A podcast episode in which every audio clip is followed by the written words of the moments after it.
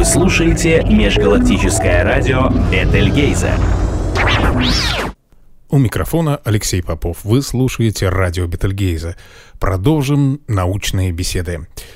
Из мира социального, человеческого, подвластного детерминизму, полного причинно-следственных связей и предопределенности, перенесемся в загадочный и запутанный мир квантовой физики.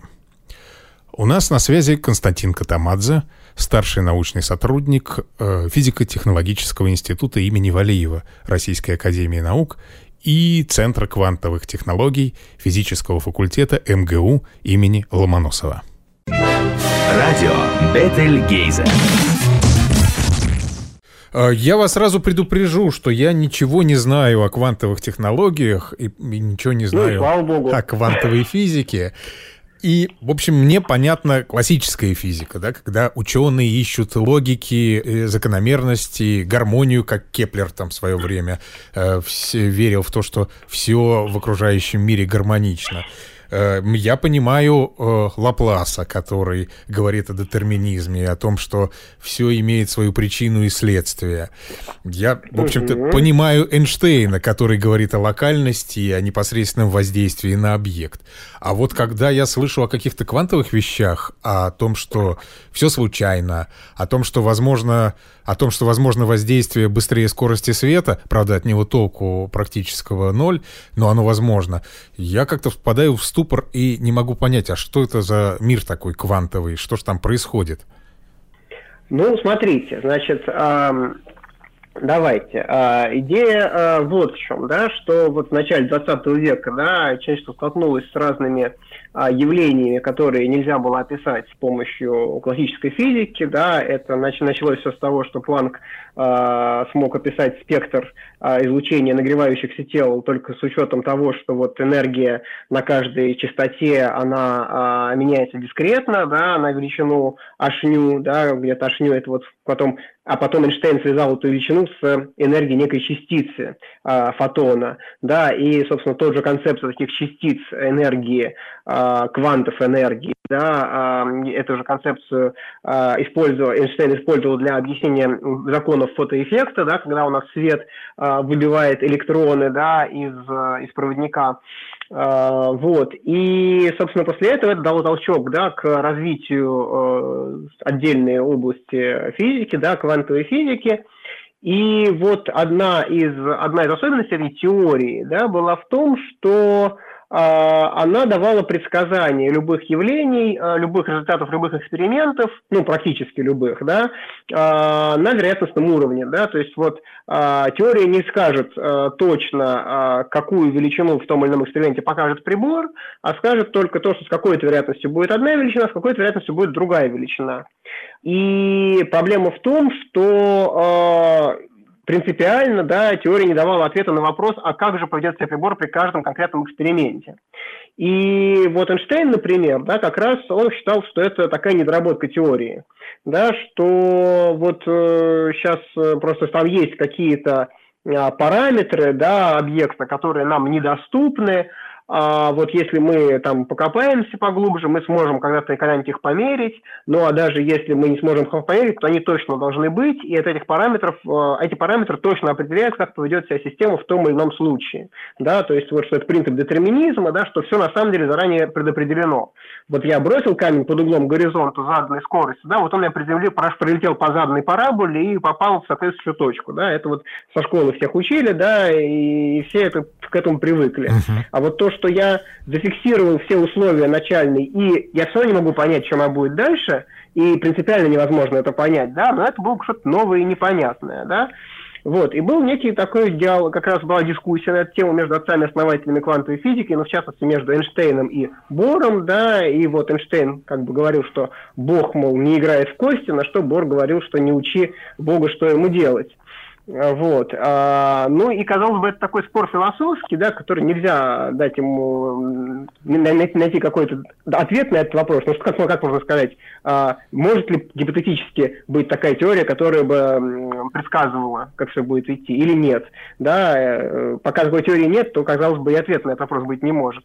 А оказалось, что нет. Оказалось, что э, были придуманы разные эксперименты, исход которых был бы разный в том случае, если в принципе было бы возможно э, предсказать, как будет происходить каждое конкретное э, измерение, да, или когда это невозможно. Вот если мы предполагаем, что а, все в этом мире предсказуемо, да, и что результат каждого эксперимента заранее предопределен а, и описывается какими-то там скрытыми от нас, может быть, параметрами, да, тогда у нас будет одни, одна статистика результатов измерений. А если мы а, уходим от этого а, предположения, да, тогда мы можем получить что-то, что противоречит этой статистике. Если мы получаем какое-то противоречие, да, значит, мы принципиально не можем а, предсказать, а, как вся система поведет. И вот такие вот такого рода эксперименты, они были а, проведены, и показали, что действительно вот система, систему нельзя описать с помощью каких-то скрытых параметров, и что реально наш мир непредсказуем, он не детерминирован, что действительно есть такая вот априорная, а, квантовая, если хотите, случайность. А вы имеете в виду эксперименты Джона Белла? Да, я имею в виду эксперименты по проверке неравенств Белла, да. А подробнее? Не сильно распространяясь, но кратко об этом. Ну, кратко, кратко тяжело, да, потому что тут, конечно, чтобы это все а, объяснить, да, нужно всякие, всякие схемы рисовать, всякие формулы писать, да, вот текст словами совсем тяжело рассказать, ну, попробую. А, ну, давайте какой-то конкретный пример даже, да, вот такого эксперимента покажу. Значит, а, есть э, такое явление, как поляризация света. Да? Это направление колебаний поля. Да? Это чисто классический параметр света. Да? Любой, любой свет – это поперечная волна, да? и поле колеблется там, направление колебания, оно поперечно направлению распространения.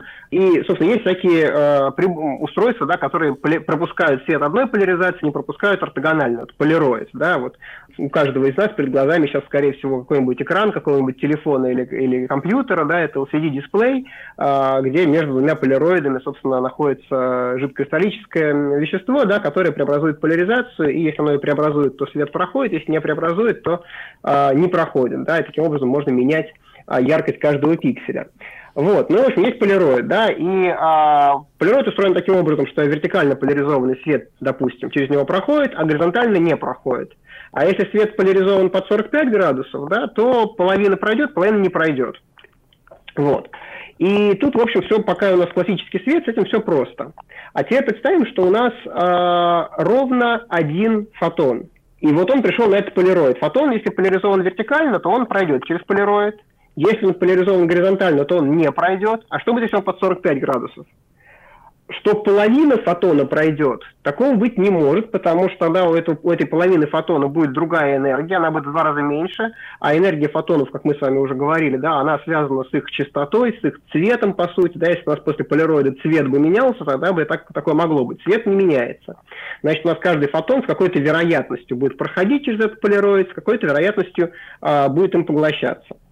А, ну хорошо, ладно. И вот э, тут, собственно, как раз э, это тот самый пример того самого эксперимента, да, ответ на который э, квантовая теория не дает. То есть вот она говорит, что если у меня есть фотон, поляризованный под 45 градусов, и он приходит на полироид, то с вероятностью одна про вторая он пройдет, с вероятностью одна вторая он поглотится, а как, скажем, как в случае сказать нельзя.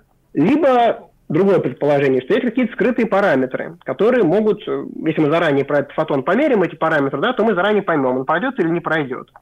Вот. И оказывается, что э, с одним фотоном сложно как-то проверить это дело, а вот если есть э, два фотона, э, да еще и э, в специальном э, перепутанном состоянии, то есть поляризации которых как-то связаны, а это происходит в том случае, если два фотона, они э, получаются в процессе распада третьего фотона больше энергии. Да? Вот здесь процесс, когда, при котором фотоны распадаются на два фотона. Да? То есть один фотон высокоэнергетичный, да, там синего излучения, распадается на пару красных, меньше энергии. И в этом случае там сохраняется, там, эти фотоны, они коррелированы по разным параметрам, там, по времени, по по частоте, по направлению распространения, ну и по поляризации в том числе. Вот. И можно приготовить вот эти вот фотоны в таком поляризационно перепутанном состоянии, тогда у нас тоже есть два фотона, а, и каждый из них, а, перед каждым из них можем ставить полироид и смотреть, прошел он а, через этот а, полироид или не прошел. Мы за полироидом можем поставить детектор, который отдельные фотоны умеет ловить, такие устройства существуют. Вот. И дальше вот мы смотрим в зависимости от угла поворота полироидов, от углов поворота полироидов перед каждым фотоном, да, смотрим, пройдет он детектор или нет. И вот оказывается, что вот это вот а, вероятность того, что оба фотона одновременно пройдут или одновременно не пройдут, в зависимости от углов наклон, наклона этих полироидов, да, она а, имеет определенный закон, да, и вот этот закон, он, а, он противоречит тому, что было бы, если бы заранее можно было бы предсказать, как поведет себя каждый фотон. Вот как-то так. Ясно. То есть поведение этих фотонов, оно совершенно случайно и непредсказуемо оно случайно и непредсказуемо, но оно описывается каким-то определенным распределением вероятности, да, угу. и вот, собственно, возможности, и вот это распределение, оно таково, что его нельзя получить из предположения, что все заранее предопределено. Понятно. А вот это разделение одного фотона на два, это, собственно, есть э, та квантовая запутанность, о которой приходится читать в литературе? Ну, это один из способов получения а, перепутанных, а, перепутанных систем. Да? То есть это вот а, а, перепутанными называются системы, которые если у нас есть одна система, да, ее можно разделить, и она состоит из двух подсистем, да, то вот э, если а, каждая если состояние одной подсистемы связано с состоянием другой подсистемы, да, коррелировано с ним, да, то вот такая пара систем называется перепутанными. И вот один из способов получения таких перепутанных систем, да, это вот э, способ эффект спонтанного параметрического рассеяния света, да, при котором у нас фотон может распасться на пару фотонов. Но это не единственный способ, конечно. Угу. А с Джоном Беллом еще связана игра Белла – Слушайте, я, если честно, про игру Белла вот первый раз слышу сейчас от вас. Э. Просто везде встречается А и Б, Алиса и Боб, э, которые... Алиса и Боб, да. Да, которые имеют в руках э, прибор, внутри которого находится кристалл, на который поступают фотоны, да, и что-то там еще система зеркал и так далее. Ну, вот это, видимо, просто такое еще одно описание проверки этого неравенства Белла, да, то есть, по сути, это так и есть, да, вот когда я говорю про эти пары фотонов, у нас есть два полироида, один полироид условно у Алисы, другой одной у Боба, и вот они их э, независимо друг от друга под разными углами ставят, э, да, а дальше смотрят, э, у кого детектор сработал, у кого не сработал, да, и вот когда они, то есть они важно, что при этой проверке неравенства Белла, да, Алиса и Бог должны каждый раз, не сговариваясь, независимо друг от друга, выбирать э, положение этих полироидов, да, и э, после этого, когда вот все эти измерения пройдут, они сравнивают результаты своих измерений, и оказывается, что там вот совпадение вот этих вот э, совпадений фотонов, да, когда и Алиса, и Боба их зарегистрируют, их получается больше, чем э, должно было быть в случае, если бы все было э, предсказуемо, да, если бы принцип детерминизма работал. Вот как-то так, да. Наверное, наверное, это можно назвать и игрой Бауа, да. Я, честно говоря, в такой терминологии это не слышал. Ну вот мне попалось, поэтому я и спросил. А, понятно. Угу. А, ну и какая нам, человечеству, польза от этого открытия? Мы лучше понимаем, что мир не так прост, Угу. Ну, смотрите, значит, а, давайте я, наверное, начну с того а, сразу, да, чтобы развенчать всякие мифы. Начну с того, что для чего это точно нельзя использовать, да, а потом перейду к тому, что можно. Вот а, есть такое распространенное заблуждение, и вы сами уже неоднократно говорили слово «нелокальность», да, а нелокальность – это вот по определению, что такое, когда я что-то делаю в одном месте и моментально вижу результат, результат этого в другом месте да, там быстрее скорости света. Вот. И тут люди говорят про квантовую нелокальность. В каком смысле? Вот я говорю, что у меня перепутанное состояние, это когда у меня состояние а, одной подсистемы зависит от состояния другой, другой подсистемы, и оно находится а, в суперпозиции, да, то есть у меня одна подсистема в суперпозиции двух а, альтернатив, и другая система суперпозицию двух альтернатив. И как только я э, одну из подсистем померил, я точно знаю, в каком состоянии у меня другая система. Uh-huh. Да, и то есть, если у меня до этого, грубо говоря, а, то есть таким образом у меня как бы, если я вот м, на бумаге, грубо говоря, описываю вот это вот состояние, то у меня после этого происходит то, что некоторые называют коллапсом волновой функции. Вот она состояла из двух слагаемых, теперь состоит из одного слагаемого. Но, вернее, даже там изначально нельзя было по-хорошему воловую функцию написать, там была как бы смесь двух воловых функций, да, а потом получилось, что именно одна из этих воловых функций второй системы оказалась. Вот. И казалось бы, ну да, вот я провел измерение, общая идея, что если мы над квантовым а, объектом проводим измерение, мы его неизбежно меняем, да, и вот, значит, если я взаимодействовал с одной подсистемой, то это неизбежно изменило всю систему, в частности, вторую систему. Я таким образом как бы э, могу информацию вообще передавать быстрее скорости света. Так вот это совершенно не так. Потому что с точки зрения вот наблюдателя, который наблюдает только за своей подсистемой, ничего не изменится. Она как до измерения с какой-то вероятностью там фотон прошел, с какой-то вероятностью не прошел, так и после измерения с какой-то вероятностью прошел, с какой-то не прошел. Другое дело, что после того, как, грубо говоря, Алиса померила свой фотон, она может предсказать, пройдет фотон у Боба или не пройдет. Но а, изменить это она никак не сможет. Аналогичный пример можно привести, да, что э, у меня там есть пары сапог, да, правый и левый. Я случайным образом кладу их в разные коробки, да, и отправляю одну на Венеру, другую на Марс и экспериментатор на Венере свою коробку открывает, видит, что его сапог левый, и он сразу говорит, ага, значит, на Марсе правый. Ну, это же не передача информации, да, это просто вот корреляция между измерениями. И тут, в принципе, вот то же самое, да, то есть это такая можно сказать, условная нелокальность, да, то есть при условии, что у меня сапог правый, тогда я знаю, что там он левый, да, но если бы у меня он был левый, значит, там был бы правый. И для как бы, своим открытием коробки я не повлиял на то, какой сапог в другой, на другой планете. Вот. А теперь, собственно, о том, что можно делать. А, во-первых, а, тот факт, что мы знаем точно, что у нас квантовая система принципиально непредсказуема, а дает нам возможность использовать такие квантовые системы для создания идеальных генераторов случайных чисел. Потому что, ну, вообще генератор случайных чисел, да, это такой прибор, который должен вот заведомо непредсказуемо выдавать какое-то случайное число, а, такие приборы, они нужны в разных областях. А, ну, самое такое простое и понятное, да, это в защите информации. Да, вот uh-huh. когда мы придумываем пароль, чтобы защитить там наш, не знаю, там почту электронную, нам всегда говорят, что это должен быть случайный набор символов. Да, а, ну и понятно, что это так самый простой пример, да, вообще всякие вот случайные там ключи шифрования должны быть, а, ну и разные прочие вещи, да, вот должны максимально быть случайными, и чтобы непредсказуемыми заранее. Вот, и если эта случайность генерируется каким-то алгоритмом, а, то это будет квазислучайное число, потому что всегда можно предсказать, какое будет потом число. Если это случайное число генерируется в результате там оцифровки каких-нибудь шумов какой-нибудь классической системы, то тоже классическая система, вообще говоря, она может быть предсказуема, хотя бы принципиально. Квантовая система принципиально непредсказуема, поэтому если мой генератор случайных чисел устроен вот так, как я говорю, у меня есть фотон, и он либо прошел через э, полироид, тогда у меня нолик, или не прошел, тогда единичка, да, то вот такой генератор случайных чисел принципиально нельзя предсказать, да, и он заветом будет выдавать то, что, то, что нужно. Вот.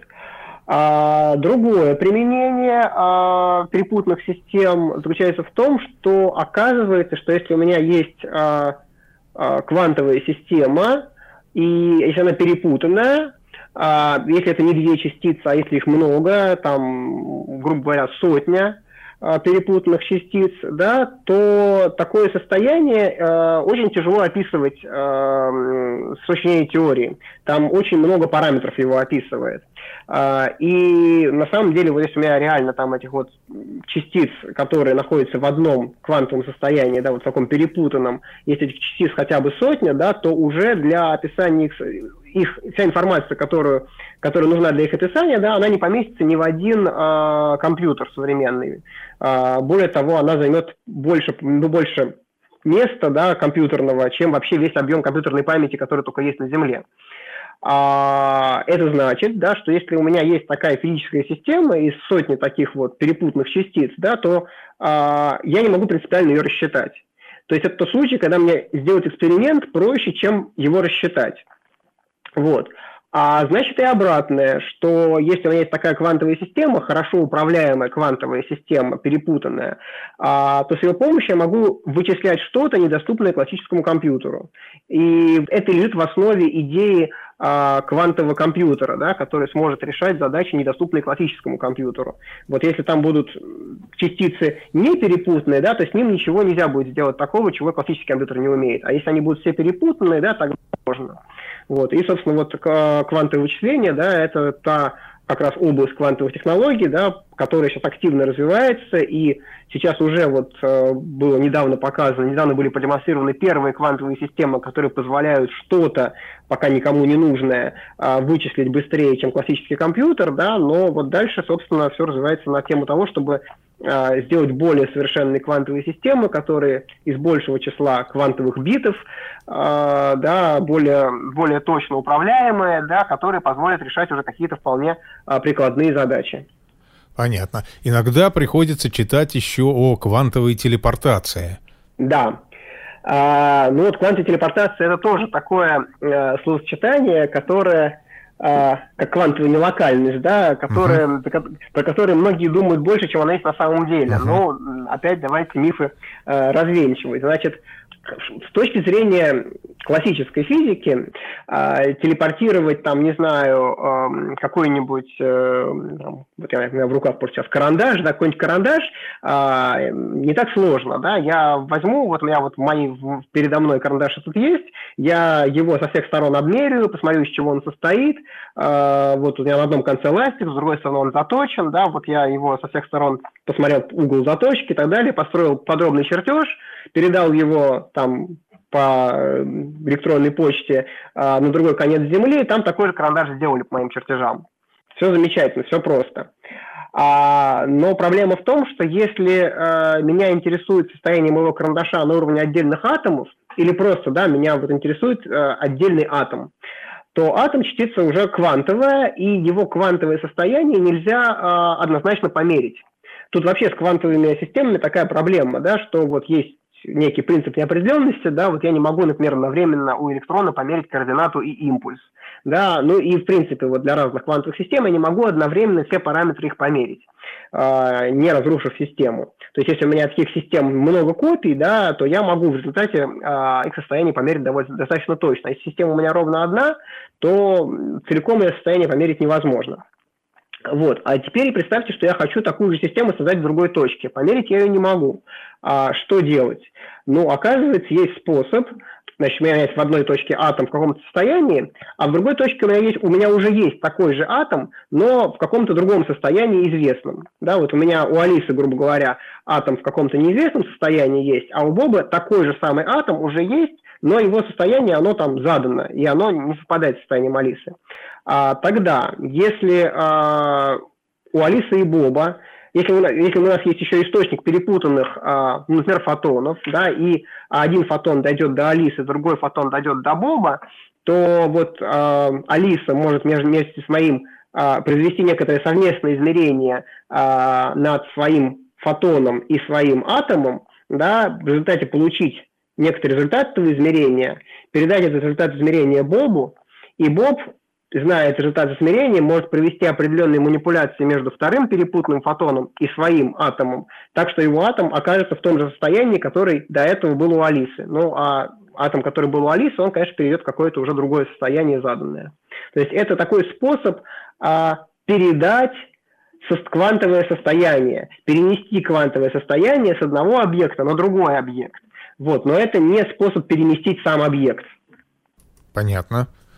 Когда речь идет о телепортации, все, естественно, вспоминают фантастические произведения, когда не только грузы, но и люди перемещаются в мгновение ока из одного конца Вселенной в другую. То, что мы имеем в квантовой физике, э, совершенно к этому не имеет никакого отношения. Ну, я бы сказал, что отношение к этому только одно, что если я хочу, скажем, телепортировать человека, да, то э, очевидно, ну, не знаю, очевидно, не очевидно, ну, возможно, да, для того, чтобы собрать второго такого же человека по молекулам, грубо говоря, да, а, мне нужно учитывать квантовое состояние этих молекул, да, потому что если я, я просто соберу вот чисто на те же самые молекулы, на те же самые места поставлю, да, но там эм, их состояние будет другое, да, то человек просто не будет жить, да, не говоря уж о том, что это будет другой человек, там, с другим сознанием, не знаю, ну, что-нибудь такое, да, и поэтому, э, возможно, да, для описания человека оно должно описываться так или иначе на микроуровне, на квантовом уровне. Тогда, чтобы мне телепортировать человека, мне нужно э, померить его квантовое состояние или передать это квантовое состояние. То есть, грубо говоря, чтобы мне телепортировать человека, да, мне нужно создать некую болванку, то есть вот такого же человека с теми же самыми молекулами на тех же местах, а потом как-то перенести состояние, вот это квантовое, да, одного человека на другого человека, да, и таким образом он в одном месте умрет, в другом оживет, да, если вы говорите о каком-то таком фантастическом применении. Но тут еще я бы сказал, проблема в том, что, по крайней мере, современные методы квантовой телепортации, они э, работают, ну, с точностью там хорошо, если 99%. Поэтому, если у вас такая точность при телепортации человека устраивает, то, ну, хорошо. Но боюсь, что, что нет. Да. Понятно. Нет, это не фундаментальное ограничение, конечно. То есть с точки зрения фундаментальной теории можно ощутить сколь угодно точно, да, но вот пока современные экспериментальные методы даже для телепортации а, одного там состояния одного атома, да, ну это вот порядка там, ну, может быть, двух девяток, может быть, трех девяток, да, точности, да, но не больше. Понятно. Ну, вот э, если уж мы говор- начали говорить про квантовые технологии, да, и даже сказали немножко про квантовые вычисления, да, то, наверное, грех не сказать про квантовую связь, тем более, что, опять же, да, про применение квантовой физики к связи часто пытаются, э, опять же, всякие мифы придумывать, что это вот связь быстрее скорости света, что это вот как раз, когда у меня есть перепутанная пара фотонов, то я один фотон померяю, и другой сразу что-то с ним произойдет такое, и вот таким образом могу информацию передавать быстрее скорости света, и это и есть квантовая связь. Вот это это вот совершенно не так, да, это совершенный миф, но что можно делать, да, вот для чего, опять же, можно использовать это вот, э, этот принцип неопределенности квантовый, да, э, собственно, из, него, из этого принципа неопределенности следует, что я, как я уже говорил, не могу квантовую систему сразу померить все ее параметры. И если я начинаю ее измерять, я неизбежно квантовую систему, э, ее состояние изменяю вот, то самая идея, да, что вот если у Алисы был какой-то атом, она хотела, чтобы Боба был такой же, да, то она не может свой атом сразу померить и все результаты измерений Бобу передать, да, вот как-то по-другому надо действовать, в частности, использовать квантовую телепортацию. Так вот, оказывается, что это все можно использовать тоже на благо, а, если мы будем кодировать информацию а, квантовыми системами, например, отдельными фотонами, а, вот в частности, поляризационными состояниями фотонов можно кодировать информацию и передавать ее, то при попытке подслушать, да, э, при попытке ее подслушать, она будет портиться, и таким образом подслушивателя можно будет зарегистрировать. Вот. А дальше э, следующий шаг, что мы можем кодировать не полезную информацию, а просто передавать некоторый ключ, э, который потом будем использовать при ее шифровании да, и тогда получается, что Алиса может передать Бобу ключ, они могут часть ключа сверить на наличие ошибок, и если ошибок нет, то они знают, что вторая часть ключа, что ее никто не подслушивал, и они могут с помощью этого ключа шифровать сообщения и передавать друг другу, и кроме них этот ключ никто не будет знать. Это такое, то, что называется э, системой квантового распределения ключа, ну, или это такой частный случай того, что вообще называется квантовая криптография, квантовая связь доводилось читать, что запутанные фотоны могут быть разнесены на огромное, на космическое расстояние. Насколько я понимаю, опытным путем они э, разносились э, на, на километры, но не дальше. А, ну вот смотрите, да, а, эксперименты, которые такого, такого рода эксперименты вот по проверки нарушений неравенства Белла, да, которые как раз доказывают, что фотоны действительно перепутаны, что они проявляют такие вот неописывающиеся классической физикой, классической теорией вероятности корреляции, не классические корреляции. А, вот максимальное расстояние, на которое фотоны таким образом разносились, да, это было а, больше тысячи километров, а, там, по-моему, 1200 километров. А, это китайский был эксперимент, ну, он там, э, как бы, там была большая группа ученых и международных, да, которые его э, тоже помогали осуществлять. А, значит, запускали спутник. В первую очередь он запускался для вот как раз осуществления квантовой связи, но и в том числе вот одна из его задач была, это в этом спутнике был источник этих вот перепутанных пар фотонов, и один фотон, он прилетал, он летел там в одну обсерваторию, в один город, другой в другой город, да, там дальше большими телескопами эти фотоны ловились, и после этого, собственно, проверяли, что они оставались перепутанными, и да, все, все получалось. Там только очень долго приходилось ждать, пока эксперимент завершится, потому что э, фотоны редко долетали, вот, но тем не менее, да, это эксперименты были, были проведены. Угу. Спасибо большое, Константин. Ну, вам спасибо. Всего доброго.